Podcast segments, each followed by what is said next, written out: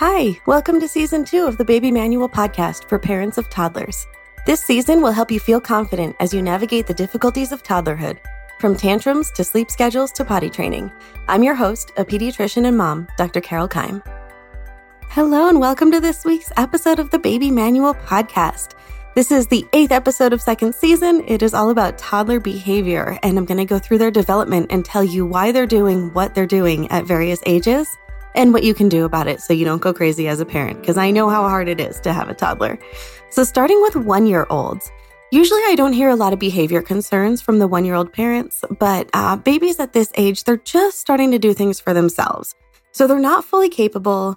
They do make a mess when they try to do stuff, and they take longer than adults do to get things done. So when you're letting them help you with stuff, it can get kind of frustrating because it takes longer and it just doesn't come out as well as if you just did it yourself.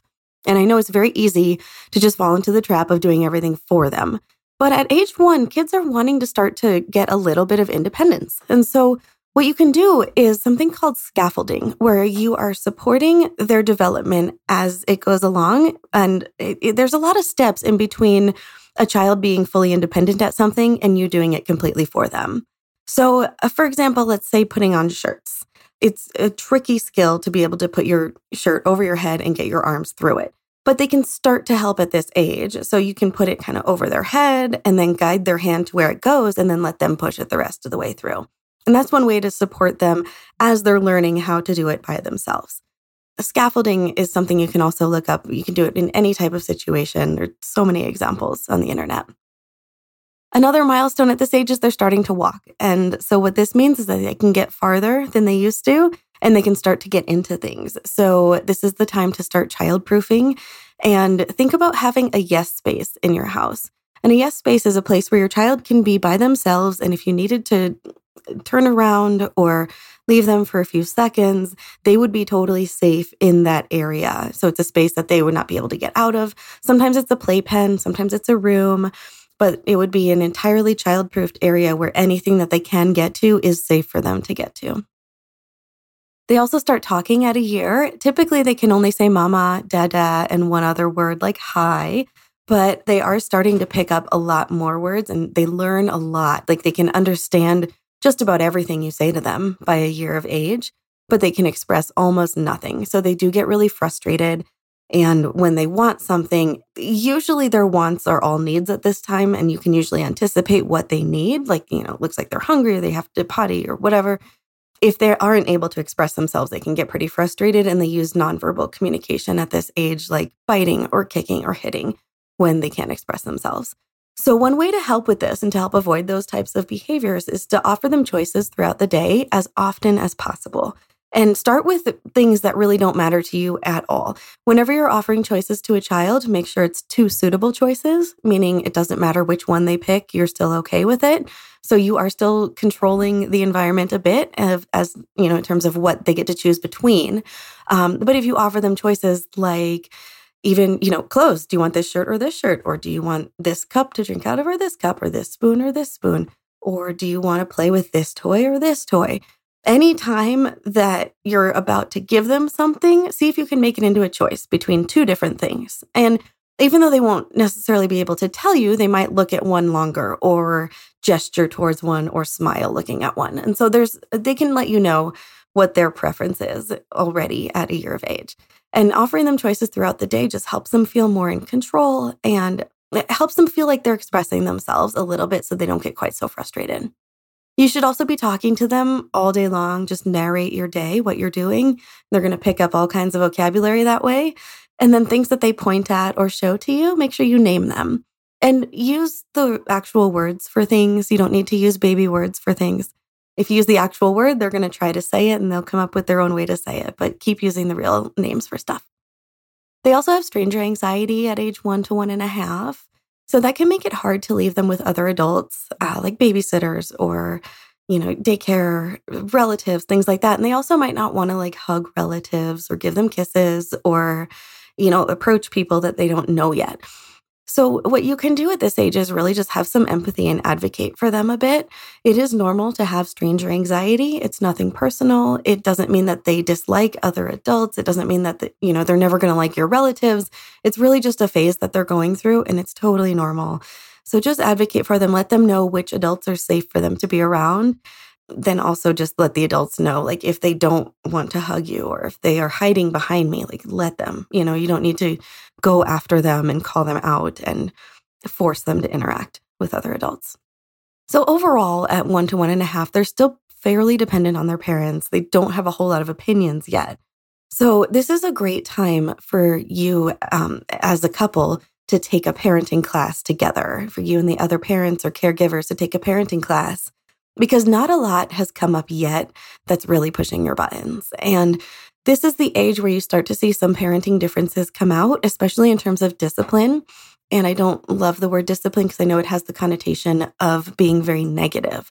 But we're going to talk through discipline is really just, um, uh, you know, a method, a teaching a child of what is right and wrong, but it does not have to involve hurting your child or, you know, emotionally harming your child or anything, it can be very positive. So, parenting classes are great at telling you, you know, what sort of things to navigate and how best to do it, but also just to help you think about what sort of things might come up that you didn't even think about. You know, you might have differences with your spouse uh, of an opinion. So, like, what's okay for a child to do, or what's uh, what's okay for them to eat or do they need to use utensils or do they have to sit at the table the whole time like all those little kind of cultural things start coming up right around this age so great time to take a class my favorite parenting classes are love and logic and there's one called bringing baby home and those are both really great to get the conversation started and definitely take them together it's almost completely useless if one parent takes a parenting class because the other one um, you know you need to be on the same page and there's so much that they teach you in the class that you can't just pass it along to your partner. You really should take it together. All right, so going on to one and a half to two year olds, somewhere around one and a half, there's a little bit more of a developmental shift where they can now walk pretty well. They start climbing onto stuff. And so they start getting themselves into really dangerous situations. They can fall down stairs, they can fall off of tables, they can climb on the couch and fall and hit their head on the coffee table. They can climb on a bookshelf and tip it over. They can pull out drawers and climb on those and tip over dressers. So, definitely the time to start anchoring furniture. Uh, make sure your house is child proofed as much as possible and have that yes space that I talked about. And just a reminder child proofing, nothing is ever fully child proof. so children are kind of like little burglars. They can and will get into anything given enough time and motivation. So the point of child proofing is to buy you time. It might only buy you seconds, three seconds, 10 seconds. You know, those outlet covers come out pretty quickly, but it takes a couple seconds to get them out. So they're really just all ways for you to catch what your child is doing and then intervene and stop them from hurting themselves. So remember, nothing's fully childproof, and you should never leave your child alone at this age. Toddlers need direct supervision. All right. So um, also, they're starting to talk a lot more around the one and a half to two year mark. They start just picking up tons and tons and tons of words but they still can't fully express coherent thoughts. And so they get super frustrated. And again, just like before, you know, they do things like kick or bite or hit or yell. And you just want to keep having empathy, offer them choices throughout the day, point to things and name them, try to, you know, use correct pronunciation when you repeat things back to them, and just keep on supporting their language development one of my favorite milestones, I don't know why this is, but the stoop and recover is around age one and a half, where they can actually, like, they're walking and they can bend down and pick things up. And this is important because they can start getting into things like they can open cabinets and pull things out. They can start opening bottles and jars. They are trying to find things that they haven't experienced yet and experience them in some way. So, this is when they're really going after all the dangerous stuff and you know things like knives or glass things or things that they've been told in the past no you can't touch it. They're like well i'm going to try again because i've never touched it. I don't know what it feels like. So make sure everything that is within their reach is safe for them to grab and and play with. Make sure that if there's anything that they cannot have or you know absolutely should not get into things like poisons or medicines things like that keep them out of reach and out of sight from them. Also they do a lot of mimicking at this age, which is great in a lot of ways because, you know, you can take advantage in terms of things like housework. They love to do things like wipe and sweep and help clean up and put things away. But also, they will mimic things like taking medicines. So, if you take any pills, even over the counter or, you know, prescriptions, anything, try not to do it in front of your toddler at this age because they're going to see everything you do. And then they learn you're supposed to open those types of bottles and put those things in your mouth and swallow them. And so there are a lot of accidental overdoses that happen in kids this age because of that, because they're just mimicking what their parents do. So just be extra careful with that. They also start to repeat things, and sometimes they repeat things we wish they wouldn't. And so this is where a lot of parents will start to censor their language around this age because you'll notice your child will repeat whatever words they hear. And a lot of times, uh, swear words are spoken with some extra emphasis and emotion. And so they tend to stick even better than just regular words. And so kids will definitely start repeating things that they hear at this age. So just just be mindful of that. Other things you can do to sort of take advantage of the mimicking at this age. So let them help with other housework, like food prep. They can do things, you know, like eh, very, very mild, like rinsing vegetables off, for example. They can help with setting the table with the silverware or the, you know, the spoons at least, um, things that are not breakable. They can help with clearing the table. They can help with sweeping, uh, putting socks into a pile when you're folding laundry. They can separate the socks out, you know, just stack them up. They can help pick up their toys and put them away, those types of things. So there's lots of ways to have your one and a half to two year old help you around the house, and then they start to really enjoy it. And then housework is much less of a struggle later down the road. They're also a little bit more independent at one and a half. And so they're starting to try things for themselves. And they might not listen when we say things like, that's hot, don't touch it. And they also sometimes will walk away from us in crowded places. So these can be sort of scary, dangerous times in that sense. So just remember it's okay to allow them to have small fails. It's okay to touch something that's a little bit hot. It's not okay to touch something that's boiling. So it's okay to let them learn, like, you know, when something is uncomfortable, if they're absolutely refusing to put a coat on, it's okay to let them walk out with a shirt and feel how cold it is without a coat. And then they can choose if they want to come back in and put it on or not. But you know, if they'd never experienced that, then they don't understand why we do the things that we do. And they're going to start to fight you on that sort of stuff because they just want to do it their own way and feel what those consequences are. So, yeah, allow for a little bit of that. And they're also just starting to learn how to use the word no at age one and a half to two. So, if you limit your own use of the word no, is a great way to avoid this in the first place. And instead of saying no, tell children what they can do. So instead of saying something like no running, you say walk, please or no hitting. You say hands are for hugging, or let's use gentle hands. So just redirecting instead of using the word no as much as possible, like in your own language, will definitely help with this. And then also just giving them choices, offering two suitable choices rather than telling them you have to do this one thing and, you know, setting that up that they could say no, for example, you know, like uh, it's time to get in the car. Do you want to walk out there by yourself or have me carry you? So something like that, where you're, you know, just not even allowing the no to come into play. So yeah, still most of their wants are actually needs at this age, but they are starting to have some opinions and preferences. So expect a little bit of tantrums and outbursts already by age one and a half to two, and just keep offering those choices and be empathetic and realize where they're coming from, and that should help prevent some of those. By age two, so we call it the terrible twos. I don't love this, as I've said before in my other podcasts. It's just really because they're becoming more independent and they're not doing everything you tell them anymore. So two year olds can start to run, and this is important because they can run away. And uh, especially in crowded places, this can be really dangerous. They can also run towards staircases, but don't know how to navigate stairs yet. And so they can fall down the stairs at age two they will jump uh, they can jump well and so they jump off of furniture and often um, don't know how to land very well and so they can hurt themselves hit their heads.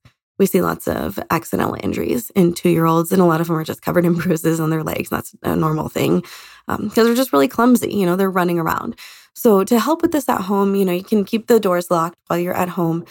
Keep locks up high where they can't reach them if you have a child that likes to unlock the doors and run out and then just be really extra mindful in public and keep the home child proofed, as we've talked about already. Uh, they are also saying no pretty consistently at age two. And also, you know, the, the no that they use at this age is really just them setting a boundary. It's not them trying to be defiant. It's really just them trying to you know, uh, having trouble with transitions basically, and just wanting to keep doing whatever they're doing and not do something different. So, um, just like before, limit your use of the word no, say what they can do instead, and keep offering suitable choices throughout the day and also in a situation where you might anticipate a no.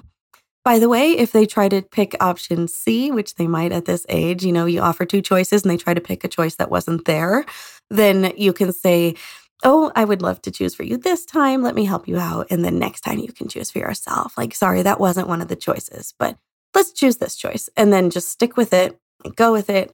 Don't don't let them backtrack and pick another choice because that will become a power struggle. So when you are choosing for them you just pick one go with it and no emotion with it. You know don't get angry at them. Sometimes it's hard to pick stuff you know? And sometimes they just don't want to do whatever. They just want to do whatever they want to do in that moment but don't know how to tell you about it. So yeah just have some more empathy with them at this age. They also crave attention at age 2 and what's hard about it is that they don't seem to care whether it's positive attention or negative attention. So they will act out just to get your attention. And a lot of children learn pretty quickly that if they do something that they're not supposed to do, they're going to immediately get attention and a lot of it. So one way to avoid this, to avoid them just, you know, intentionally doing things that they're not supposed to for your attention, is to spend 10 minutes a day. Just 10 minutes has been shown to be enough in child directed play. So that means for 10 minutes, you can set a timer if you want on your phone and then set your phone across the room. Be fully engaged with your child for that time. Do whatever they want to do. Let them totally be in charge of how you play. It's probably going to be a little bit boring. It might not be what you would have wanted to do, but this is a great chance for them to be in control and to just have fun and to get that full on attention so that they're not acting out at other points in the day later to get it. They also don't have any sense of time at age two, but they can understand sequence a little bit, usually a two, maybe a three step sequence. So if when you're telling them things like, you know, if you say, hey, we're leaving in five minutes, or, you know, two minute warning to get off the playground, they have absolutely no sense of what that means. They just know that you're going to remind them again and you're going to ask them to leave again. And they're just going to get frustrated with that.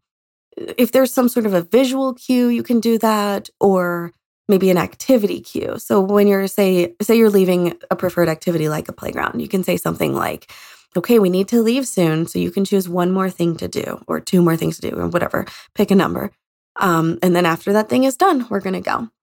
Or uh, you know, one uh, you need to leave the house, for example, and they might need to do a couple of things before you go. So when your coat is on, then we can walk outside. Or when you've picked out your shoes, then I can help you put them on.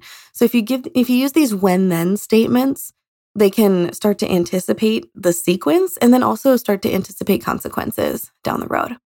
And they do want to experience things for themselves at this age. And so sometimes they will just refuse to do whatever you want them to because they don't understand why they have to do it. And so, like I had said, putting on coats before, or maybe it's shoes. Maybe they refuse to put on their shoes and they want to go outside.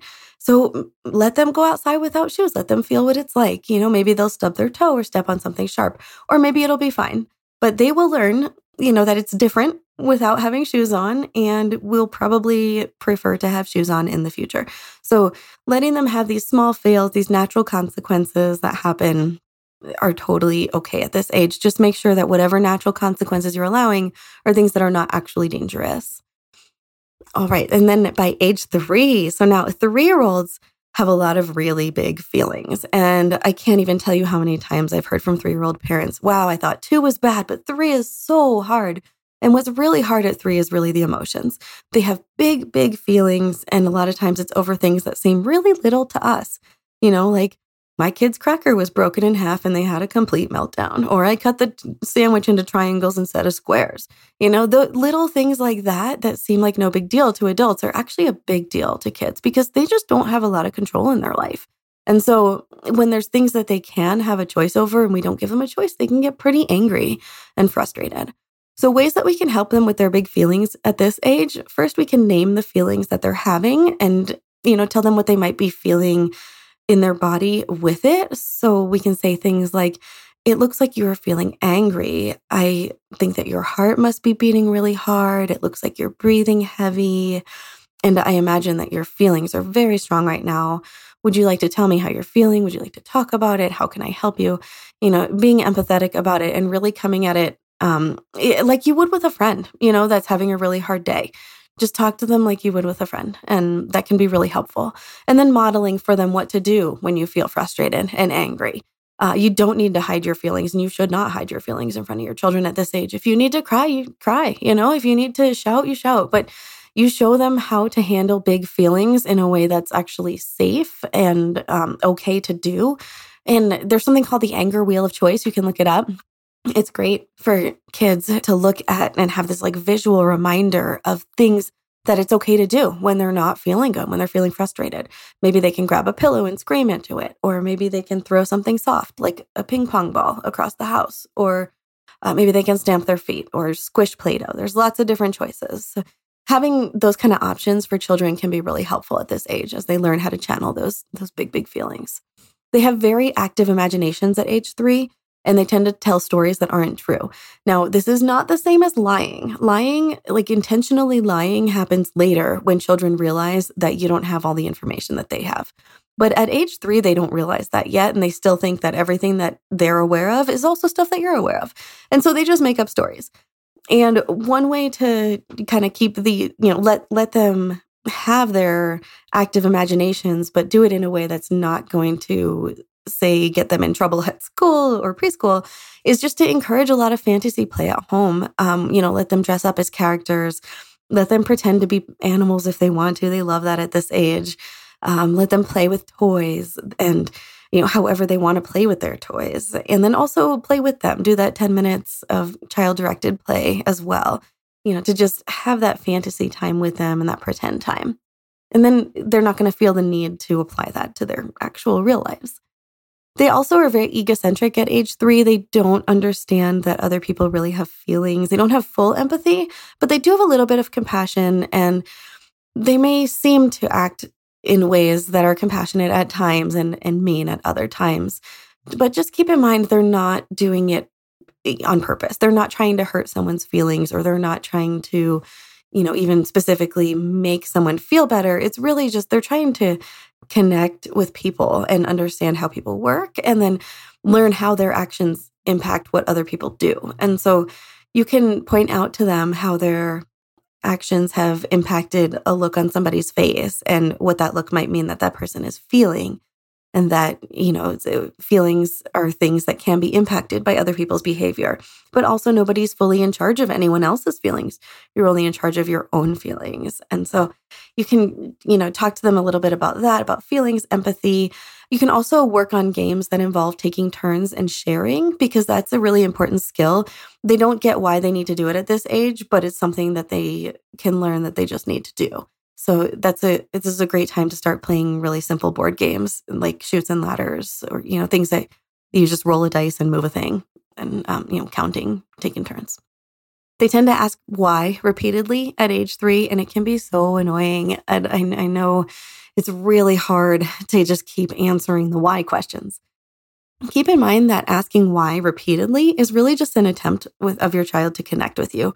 They don't always want to know why. Sometimes they do, but sometimes it's just they just realize it's a word that will get you to keep dogging. And so you can answer them back with questions. You can engage them more in conversation. Like, don't just lecture to them when they ask you why. Don't just answer the questions. Make it a conversation. You know, why do you want to know about that? Or what what do you mean when you ask that? Or you could even change the subject, like go off on a tangent about what you were just talking about before that, or repeat what you had said earlier. Like you don't have to answer all of the why questions in the way that you would for an adult that's asking why. So, yeah, just keep in mind that's it's just a communication tactic that they have at this age. And they're also testing at, at age three, they're testing boundaries and they're testing consequences and cause and effect.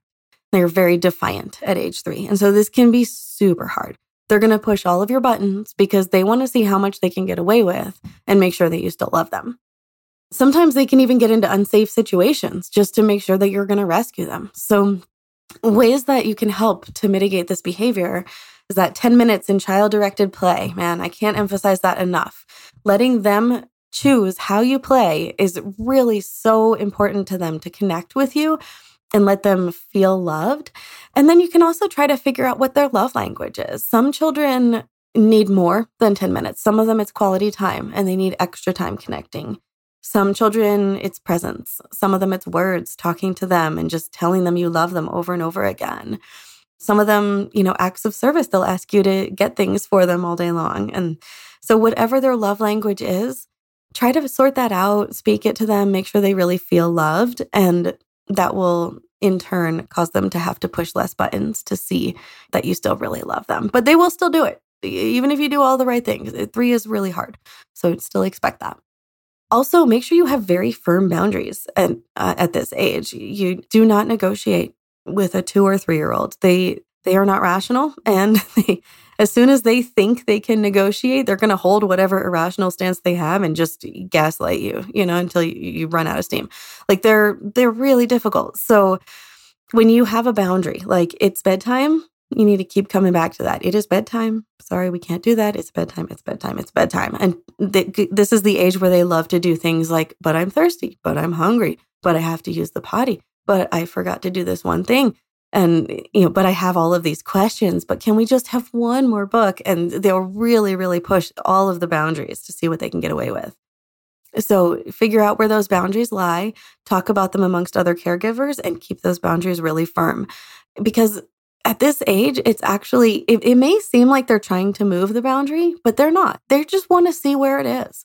And they just want to know that, like, okay, it actually is bedtime. It's not let's see what I can get away with time, you know? And it's comforting to them to have that boundary there and to have it really firm. And then, you know, do allow for some natural consequences, again, for things that are not going to be dangerous. And you can also start with logical consequences at age three.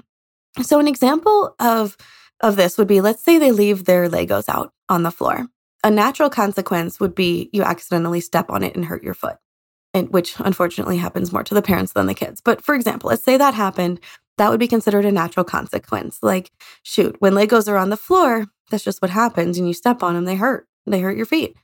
But a logical consequence would be something like there's toys all over the place and it's it's hard for me to walk through this room and they're not wanting to clean it up. We need to get rid of some of these toys. Like we need to either donate some of these toys or you know put them in a place where you can't have them anymore because because they you know naturally like there are just too many toys to keep control of. And so that's a natural consequence. So natural consequences are things that if you think of like maybe the adult version of something what would be the you know adult consequence of say screaming? You know maybe because like if your child is screaming when you're in the car and it's dangerous there isn't really a natural consequence to get them to stop but a logical consequence might be, you know, you need to stop the car. And so what what would, you know, what would you do for an adult or what would be done to you if you were to act that way as a grown up? What would be sort of like the kid version of that?